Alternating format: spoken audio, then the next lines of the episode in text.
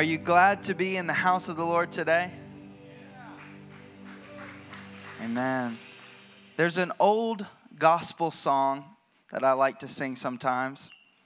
It sounds like this How sweet to hold a newborn baby and feel the pride and the joy that he gives, oh, but greater still, the calm assurance that we can face uncertain days because he lives. When we face uncertain days, what is your response? When we face uncertain times, often we're surprised because for some reason we feel like we can't be touched by trials or difficult days. And so our response isn't prepared. When your faith is challenged, when questions are asked of you, do you hold the line on your convictions or do you waver? When we face uncertain days, what's our response? On September 1st, 1939, Nazi Germany invaded Poland. Two days later, after their ultimatum that Hitler withdraw his troops was ignored, Great Britain declared war on Germany. They recognized that the Nazi regime posed a great threat to Europe and the entire world, the British way of life, the security of its empire, and everything that the free world valued. On May 26, 1940, Great Britain faced a terrible loss at Dunkirk, which required them to withdraw their troops, ultimately resulting in France signing an armistice with, with Nazi Germany. Several years later, when the Allies attempted once again to retake France, it cost 73,000 lives at the Battle of Normandy. After Dunkirk, the British were very discouraged. They needed reassurance, they needed confidence, they needed hope. Their newly appointed Prime Minister, Winston Churchill, understood that the looming Nazi forces sought to ultimately invade Great Britain, and if the British people were going to hold the line and make sacrifices to preserve their way of life, then they could possibly succeed. But to do anything less than being willing to sacrifice at that line could possibly lead to their nation falling into the hands of Adolf Hitler. Churchill knew that as a leader, he needed to inspire his people. The result was a speech he gave in the House of Commons on June 18, 1940. And it's the last part of this 36 minute long speech that cemented Churchill into the fabric of history as one of the greatest leaders the world has ever seen. The last bit of that speech reads The Battle of France is over. I expect that the Battle of Britain is about to begin. Upon this battle depends the survival of Christian civilization Upon it depends our own British life and the long continuity of our institutions and our empire. The whole fury and might of the enemy must very soon be turned on us. Hitler knows that he will have to break us in this island or lose the war. If we can stand up to him, all of Europe may be free and the life of the world may move forward into broad, sunlit uplands. But if we fail, then the whole world, including the United States, including all that we have known and cared for, will sink into the abyss of a new dark age, made more sinister and perhaps more protracted by the lights of perverted science. Let us therefore brace ourselves to our duties and so bear ourselves that if the British Empire and its Commonwealth last for a thousand years, men will say, This was their finest hour. Churchill was ready to rally his people, and he was able to do so. And as a nation, they held the line in what truly was their darkest hour. which became their finest hour. Then in December 1941, the United States declared war, and we joined the Allies. You didn't know you were getting a history lesson this morning, did you? we were called to make sacrifices both on the home front and abroad. In World War II, I bet you didn't know that the Medal of Honor was awarded 473 times to U.S. military personnel who went above and beyond the call of duty, often sacrificing their own lives to defend their principles and their convictions against the threat of world domination. One of the recipients of this, the highest honor that the United States can bestow upon one of its service members, was a young man in the Army, a private first class named Joe Eugene Mann. The citation that was read when he was awarded the Medal of Honor states He distinguished himself by conspicuous gallantry above and beyond the call of duty. On the 8th September 1944, in the vicinity of Best, Holland, his platoon, attempting to seize the bridge across the Wilhelmina Canal, was surrounded and isolated by an enemy force greatly superior in personnel and firepower. Acting as lead scout, PFC Mann boldly crept to within rocket launcher range of an enemy artillery position and, in the face of heavy enemy fire, destroyed an 88 millimeter gun and an ammunition dump. Completely disregarding the great danger involved, he remained in his exposed position and with his M1 rifle killed the enemy one by one until he was wounded four times. Taken to a covered position, he insisted on returning to a forward position to stand guard during the night. On the following morning, the enemy launched a concerted attack and advanced to within a few yards of the position, throwing hand grenades as they approached. One of these landed within a few feet of PFC Mann. Unable to raise his arms, which were bandaged to his body, he yelled grenade and threw his body over the grenade, and as it exploded, he died. His outstanding gallantry above and beyond the call of duty and his magnificent conduct were an everlasting inspiration to his comrades for whom he gave his life. Why does history remember Joe Mann? Why was he memorialized by the Medal of Honor? His citation would suggest that it was because he held the line even when it cost him everything. He grasped his convictions tightly, holding on to them, his duty, regarding it higher than his own life. There are hundreds of stories like this from that period of history. These are just a couple. But why is this? Well, the freedom of the entire world was being threatened, and it was met with the resilience of individuals who were willing to die for what they believed in. Their mentality and the resulting actions reflected this fact.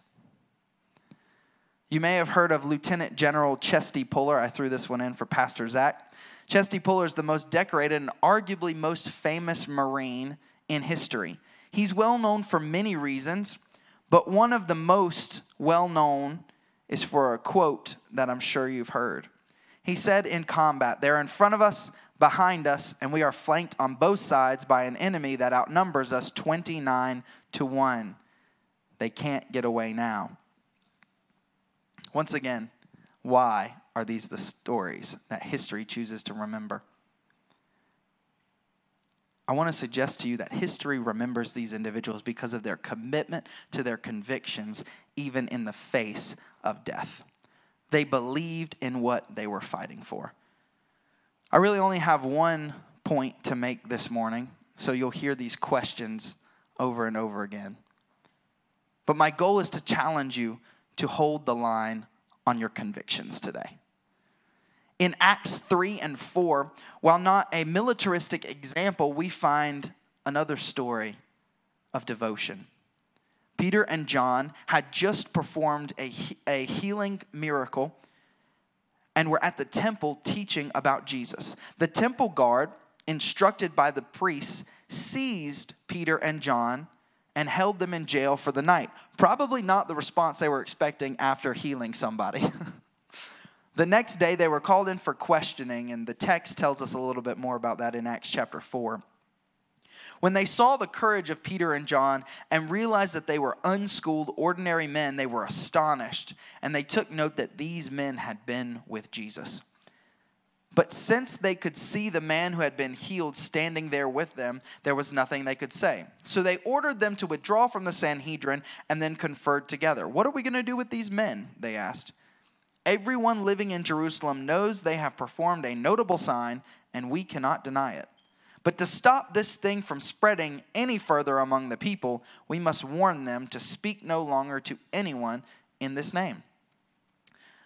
Then they called them in again and commanded them not to speak or to teach at all in the name of Jesus. But Peter and John replied, Which is right in God's eyes, to listen to you or to him? You be the judges. As for us, we cannot help speaking about what we have seen and heard. After further threats, they let them go. They could not decide how to punish them because all the people were praising God for what had happened. Peter and John had seen what the religious leaders could do in backing up their threats.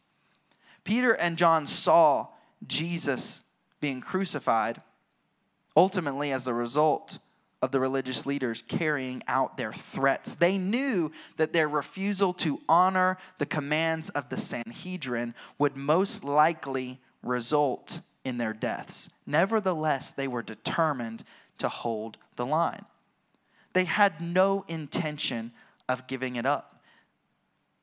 This is apparent when we read Acts 4:29. It says, "Now Lord, consider their threats." That's probably where I would have stopped. Now Lord, consider their threats, but it goes on. And enable your servants to speak your word with great boldness. See, all of these stories have a common thread that is woven throughout. And that's this notion that some things are worth fighting for. These individuals were willing to face uncertain days without giving up their principles, or worse, the certainty of death. You see, it's easy to hold whatever belief, whatever conviction you want when it's not being challenged. But the degree to which you truly value those convictions is made evident when those convictions are tested. Have you ever heard the, the phrase, you are who you are when no one's watching? You ever heard somebody say that? There's a degree of truth to that for sure, but I would suggest that truly you are who you are when everyone is watching and when they're challenging your convictions. Because that's when you have to decide. It's only when our convictions are being challenged that they actually become convictions. Have you ever thought about that? Before our convictions are challenged, they're ideas. Most of the time, we come up with our ideas in peace, right? These are ideas, okay, th- these are my ideas, this is what I believe. But conviction, as defined by the dictionary, is a firmly held belief. A belief is firmly held when someone tries to take it away from you. If you're holding on to someone, something that you value and someone comes up and tries to take it from you, your grip is going to get tighter, right? You're going to hold on to it a little tighter than beforehand. And I would suggest that that's when it becomes a conviction. We should expect our convictions to cost us something, especially if they're biblical convictions. Why is this? we don't have to look very far to recognize that biblical morality is no longer very popular. Upholding the standard of the Bible will not bring you notoriety in an increasingly secular world determined to promote the perverse ideology of subjective morality. You are unlikely to be martyred for your faith where we live. Can somebody say amen? Amen. That should be all of us. Let's somebody say amen. Amen. Yes, you're unlikely, but you are highly likely to be challenged for your convictions, and that likelihood is ever increasing. Each of us will be called to stand up for what we believe in. So, again, my one point today, my question for you is will you hold the line? Last week, Pastor Manny finished up a series on discipleship, and he said that being a Christian isn't just about making converts, it's about making disciples. In that series, we learned that our act of obedience to God is living a life of discipleship in light of what Christ did for us. See, this idea of discipleship is very intimately connected to what we're talking about today. In fact, we probably could have just made that a four part series because they're so closely joined together. Holding the line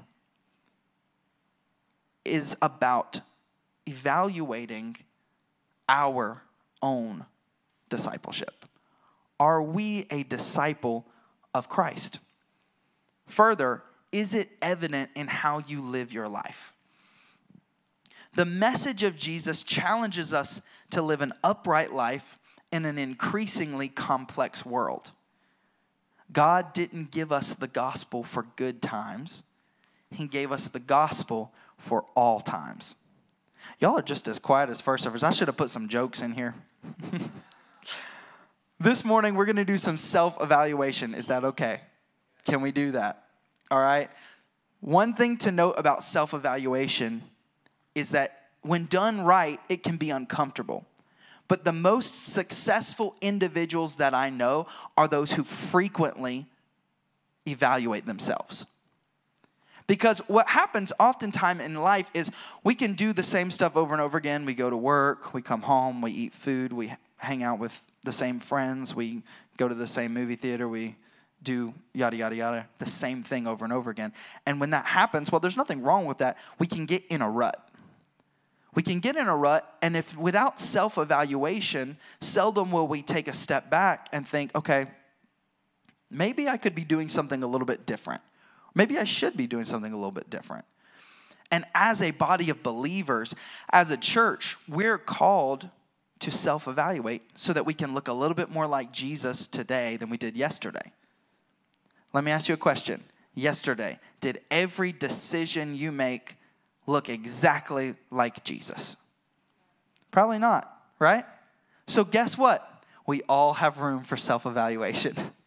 So, now that we're on the same page, I want to ask you a list of questions. And if, it, if they're uncomfortable, that's okay because self evaluation is going to be a little bit uncomfortable because if done correctly, it challenges us to do something different, right?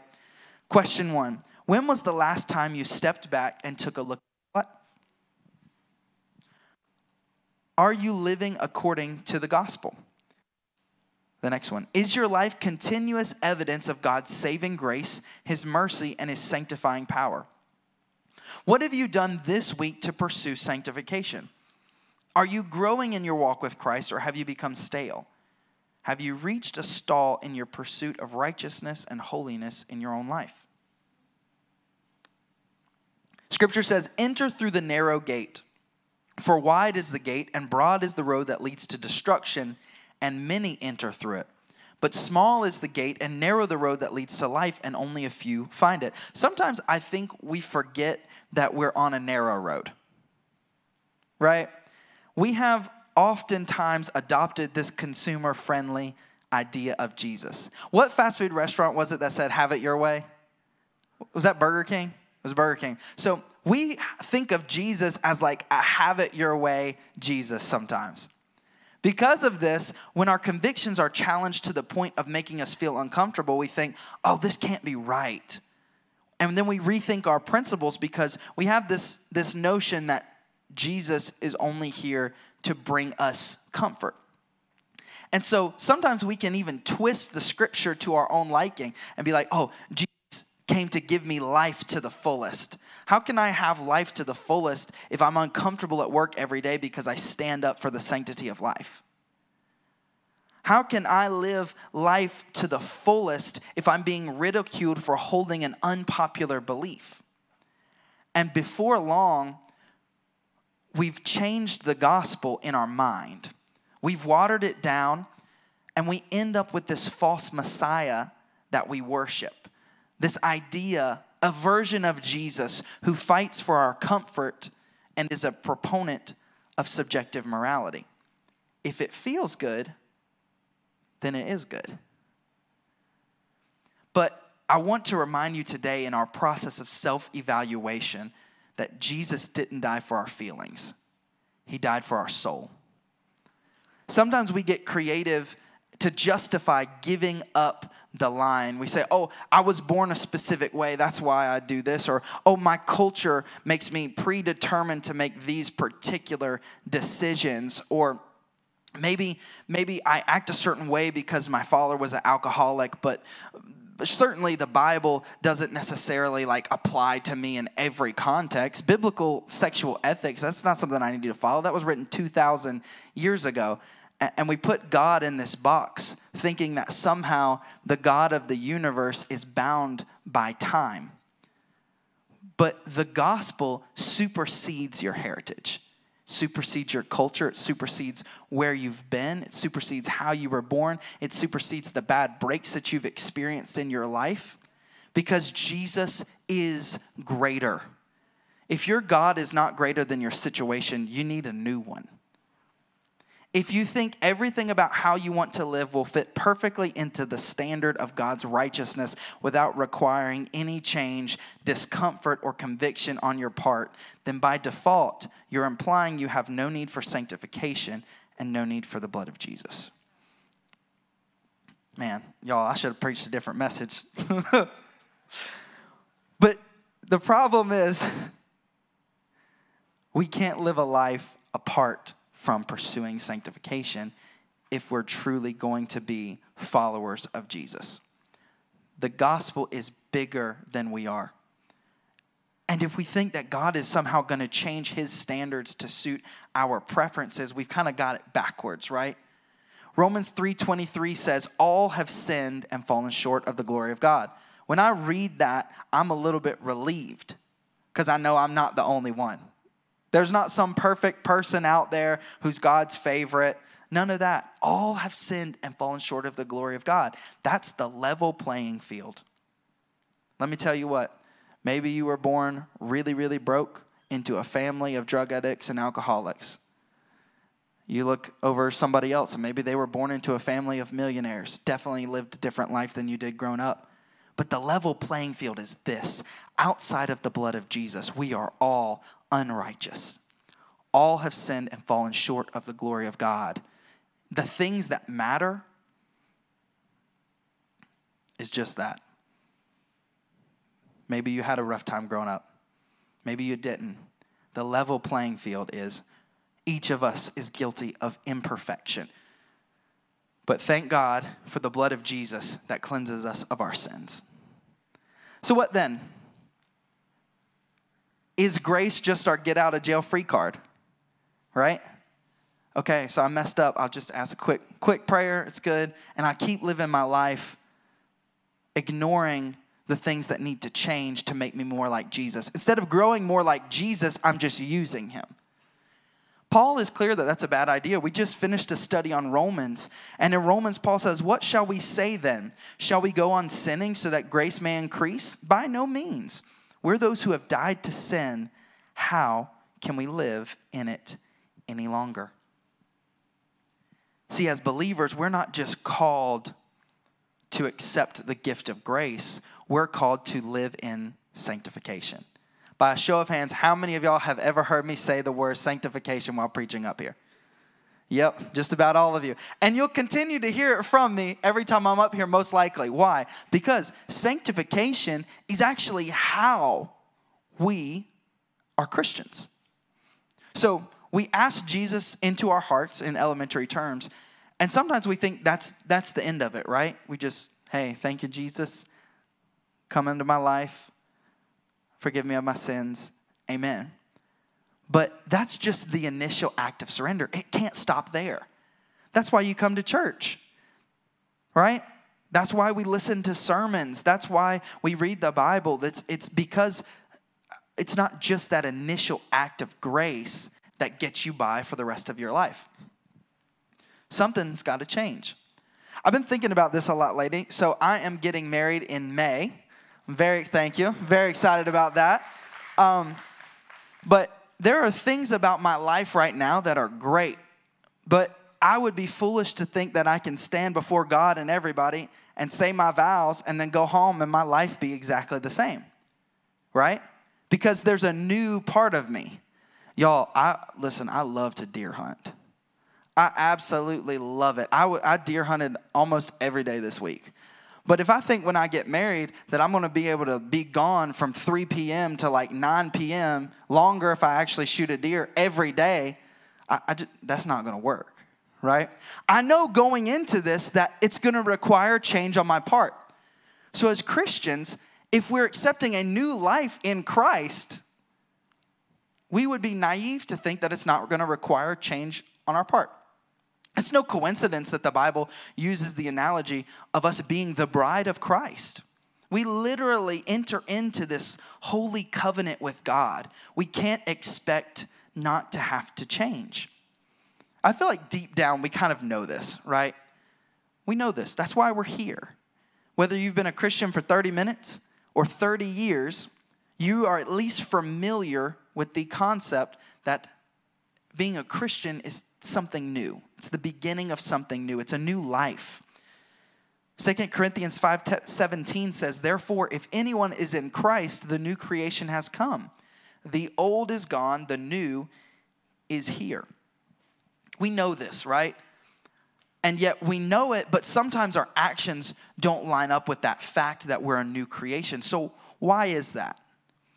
It's a rhetorical question because if I asked every person here, we could each probably give a nuanced answer, something that is unique to our situation. And so I don't want to generalize it, but since I'm talking to all of you and not one of you, I want to provide three possibilities for why we might be doing this. Even though we know that we're a new creation in Christ, we may not be living that life. Now, here's the deal. These are sobering categories, so don't get scared and leave, okay? A couple of things about these. If you're a believer and you're honest and humble, you'll be able to look at these and you'll be able to say, okay, either I was in one of these at one point or I'm there now. You are in good company. If you're uncomfortable, please know I'm uncomfortable and the people beside you probably are too. But remember, self reflection involves looking, involves pushing, pressing, prodding, challenging, right? And so if something strikes a chord here, know that you are in good company. The first category is perhaps you know what God's standard of living is, but you've chosen to reject it and hope that His grace will cover your willful refusal to truly surrender your life. People in this category are believers. Oftentimes they go to church, they raise their kids in church, they come to church functions, they maybe serve on the worship team or they're a greeter but they don't really take living a Christian life seriously outside of Sunday morning. From the outside looking in, they seem great. They seem like they've got it all together, but they fall into this manner of thinking that suggests that the Bible is just a good book. It's not the standard for morality. Nobody actually does that stuff. And they deceive themselves. And the result is a life lived short of all that God has for them. The second category, and in my experience, this is probably the most cat, most uh, most common category for believers. Now, again, that's just my experience. I don't have any statistics to to follow that one up or anything. So you know, take it for what it's worth. But the second category, maybe you've accepted Jesus, you believe in Him, but you haven't taken the time to truly learn about the life He wants you to live. Maybe you've accepted God's grace, you know about it, and you're familiar with it, and you're grateful for it, but you don't have time in your life to actually devote to spiritual maturity. You've heard the phrase, WWJD, what would Jesus do? And maybe you've even given that advice to someone as a disguise for not being able to actually tell them what Jesus would do because you haven't taken the time to develop your spiritual maturity. You can't tell them what would Jesus do, maybe because you haven't taken the time to read the Bible and study it for yourself. The third category, maybe you've read the Bible and you know how God wants you to live, but you don't prioritize your relationship with Him like you should. You're not growing in your faith. Maybe you come to church, but you don't pay attention, or the choices in your day to day life don't line themselves up with that of a growing Christian. You're a believer, but you're not pursuing sanctification. You've become stagnant in your growth. See, church, let's just take a minute, take a deep breath, and breathe it out. Let me put you at ease. If we're honest with ourselves truly, we can all put ourselves in one of those categories at one time or another in our lives. There is no shame in that. The problem is not if you find yourself in one of those categories. That's the good thing. That's the purpose of self evaluation is to realize, hey, I got some work to do. The issue is not realizing it. The issue would be to realize it and not make any changes that lend themselves to growth and sanctification on your part. We have to hold the line. We have to be determined to hold the line. Again, why were people like Joe Mann and Winston Churchill and Chesty Puller able to be so courageous in the midst of so much terror and evil? History would suggest that it's because they believed in what they were fighting for. They upheld their principles. They understood that there was no option other than holding the line. In fact, that was just it. The one option hold the line or die trying. If we truly believe the message of the gospel, if it's part of who we are, if it's the foundation for our ideologies and our outlook on the world, we won't be so quick to lay down our convictions. And yet, oftentimes, the life that avoids self evaluation lends itself to doing just that giving up the line little by little. We're quick to accept God's forgiveness for our sins, but we're slow to ex- adopt his standard of living in our own lives and allow sanctification to mold us into the people he has called us to be. But once again, you're not alone. If we're humble enough to admit it, every single one of us has the capacity and the need for spiritual growth in our life. That's why we're here, because we want to grow. And regardless of whether or not you find yourself in one of those three categories specifically, I want to encourage you and remind you that God's call on your life persists. If you think that something you have done can keep you from being used by God, you don't know my God. But the difference between people in the Bible that we read about who sinned and were cast out, and the people in the Bible who sinned and were called those uh, after God's own heart, were their actions, their self evaluation, them saying, Oh no, I messed up. What do we do now? The commonality for every person in the world is that at some time we're gonna have a oh no, I messed up moment. That's to happen to all of us. The differences between those who end up successful and those who fail comes at the choice that takes place after the mistake. Will you accept the call of God to sanctification and hold the line? Nobody can make you do this, right? I use this illustration in first service. When we were young, my mom had a list of duties we had to do. These were our chores, right? And until she found out I was really allergic to dust, mine was dusting the baseboards, right? And so uh, she would give me the tool to do it, right? She would give me the little Swiffer dust thing, and I knew how to do it. But if my attitude was defiant and I was like, no, I'm not dusting the baseboards, I had the tool in my hand, but there was nothing that anyone could do to make me physically dust the baseboards. When you come to church, we're here to give you the duster. But you have to decide if you're going to apply it. So, for those of us who want to apply this teaching, there are three things that we can do to better hold the line. The first thing is understand what we believe. The second is to pray. And the third is to fellowship with believers. The first thing we're going to need to do if we are going to stand up for what we believe in is to know what we believe in. Right? As a Christian, you are held to the standard of the Bible by God, whether or not you've read it. Oh, Lord. Goodness. Right? Whoo. Mm. We need to be reading the Bible because we are responsible for living according to it. And when I sign my name on something, I want to know what I'm signing. I'm the guy that read the Apple terms and conditions. No kidding. Now this was years ago. This is like probably 2010 or whatever. But I was. It, had the. We've updated the terms and conditions. You must check this box that you've read it. I was like, I haven't read this. I read the whole Apple terms and conditions, y'all, because when I sign my name on something, I want to know what it says. I don't want to be surprised. But when we sign the most important decision that we're ever going to make, why is it that so often we don't think that we need to then learn about the decision that we've made? As believers, we've got to be reading the Bible. You can't hold your line on the convictions that you don't know you have.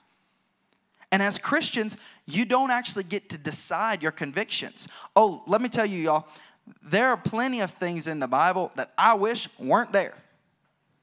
Right? It's like, okay, if I was writing the Bible, I probably would have changed this. I probably would have done this a little bit different. Oh, I, this command, listen, I don't want to, uh, mm, we're going to strike this out, right? But I didn't write the Bible. My job as a believer is not to decide my convictions, it's to follow the convictions of the Bible. And that's one thing that surprises me. I see a lot of people getting in arguments and they're like, well, as a believer, I think this. And I'm like, that's not in the Bible. I'm like, yeah, but I just, I feel it. Is it, is it really not there? I'm like, no, it's not there. I read the book. Right? You would save yourself from so much embarrassment if you study the Bible and know what it says. Joshua 1 8 says, Do not let this book of the law depart from your mouth Meditate on it day and night so that you may be careful to do everything written in it. Then you will be prosperous and successful. How many people have the Bible app? I love the Bible app, y'all. Love it. That verse of the day is great, but that's not enough to sustain you. If you're a verse of the day person, that's awesome. But if that's all you're doing, that's 365 verses in a year. Can you really stand before God and be like, hey, I didn't let your teachings depart from my mouth? I meditated on them day and night. I was careful to do everything written in it. We got to be able to make that commitment to God. And the only way that we can do that, the only way that we can say we were careful to do everything written in it, is if we know what's in it. As a believer, at a minimum, we should read the Bible through in its entirety at least one time. But let's not stop there. Let's take it a step further. Let's pursue knowledge and wisdom. Let's be a people of the word. When we don't understand a passage, let's dig deeper on it. Let's study it. Let's ask questions. Let's read a commentary or watch a sermon on it. We need to live and breathe the teachings of Scripture. Why? Because when we follow them, we don't follow them legalistically, we follow them because we want to learn more about Jesus. And when we're, reading about the life of Jesus and realizing, okay, my life looks a little bit different in this area than the life of Jesus. I need to change a little bit. I want to look a little bit more like Jesus. I want to be sanctified. I want to be separate from sin and set apart to serve God. I got to read the Bible because the Bible is the inspired word of God. It is his revelation to his people of himself and his plan of salvation when we're living a life of biblical principles, we can be certain that there will be difficult seasons. And because of that, we got to pray. That's the second thing. We need to be a people of prayer. We live in a me first, pleasure seeking society. If it feels good, it is good. Because of that, our principles and the way we live our life is not always going to be popular. When we're living a self sacrificial lifestyle in line with the teachings of Christ, the world will probably take notice and it probably won't always like what it sees. Because of this, we need to keep the lines of communication open between us and God. Philippians 4 6 says, Do not be anxious about anything, but in every situation, by prayer and petition, present your requests to God, and the peace of God, which transcends all understanding, will guard your hearts and your minds in Christ Jesus. It doesn't say, but in everything by prayer and petition, present your request to God, and then all your problems will be solved. That's another thing. Remember how if I was writing the Bible, I would have changed it? it? The Judah version of this would be like, you won't have any worries, but in every situation, as long as you at least acknowledge God, all of your problems will be solved. Wouldn't that be great? But that's not what it says. So we need to be careful not to misread it or misunderstand it and then live our life and be like, God, why are you doing this? And he's up there like, no, it says pretty clearly in the word. A couple things that this passage teaches me. One, anxiety is a real thing, right? It acknowledges, it wouldn't say, hey, don't be anxious if our default was not anxiety, right? And it also doesn't say, don't be anxious and then pause there. It, it basically is saying, when you're anxious, this is what you need to do. In every situation, by prayer and petition, present your request to God. And the peace of God, which transcends all understanding, will guard your hearts and your minds in Christ Jesus. Let me tell you what, I would rather have peace than the outcome that I thought I needed any day of the week. Because I've ended up with the outcome that I thought I wanted and no peace. You're not God, and that should be a relief. The peace of God, which transcends all understanding, will guard your hearts and your minds in Christ Jesus. We're not guaranteed the outcome we want. Thank God. We're not guaranteed the outcome we want. There's a old, there's a country song and says, "Sometimes I thank God for unanswered prayers." Because the way that we want our life to go is seldom the way that it needs to go. And what this verse is saying is when you truly surrender, you'll receive peace because you realize that your peace is not based on what you have or what you think you need. Your peace is based in Christ. Holding the line is difficult and it is challenging. I can tell because of the lack of amens I have gotten. It's challenging, right? Nobody wants to hear that, but we have to continuously bathe our lives in prayer if we are truly going to live and hold the line in a world of chaos. The third thing that we've got to do when we're going to hold the line in an increasingly complex world is to regularly fellowship believers. We need community. Don't try doing this by yourself.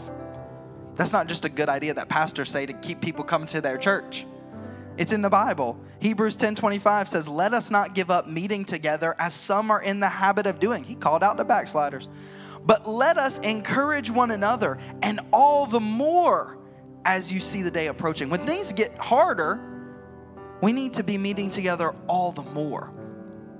Sometimes we get into this idea that when things get harder, we need to cower in shame or pull away from the church or pull away from the people that we love, but it's actually the opposite. When trials and tribulations come, we need to continue meeting together. Have you heard the uh, phrase like a three-stranded cord isn't isn't easily broken? It's actually in the Bible, and it's in Ecclesiastes, and it says, Though one may be overpowered, two can defend themselves. A cord of three strands is not easily broken. We need each other. I need you. As a Christian, I need you. It would be very difficult to live this life by myself. That's not how we're designed as believers, we need other people on the line with us. And when the church is functioning at its fullest capacity, the peace of God will feed the church. Will be challenged and convicted to look more and more like Jesus every day. As the church, we need community. Each of the individuals that we discussed today encountered circumstances that were defined by uncertainty. But in the uncertainty of their situations, they were certain of their convictions. They knew why they were fighting. They knew what was at stake. And as believers, we are in times of uncertainty. This isn't a doomsday message by any means. If you've ever been like lived a life and you're like, oh, I'm certain of everything that's going to happen tomorrow, please come tell me because I, I would like to adopt your, you know, whatever you're doing that I'm not. but part of being a believer, part of being a person, is recognizing that uncertain situations sometimes define our lives. But as Christians, we can stand on Christ the solid rock and have our convictions certain even when our circumstances are not. In times of uncertainty, we need to trust in God and uphold our convictions. Because if those uncertain times cause you to give up your convictions, they weren't convictions in the first place. It was just an idea. Would you stand with us?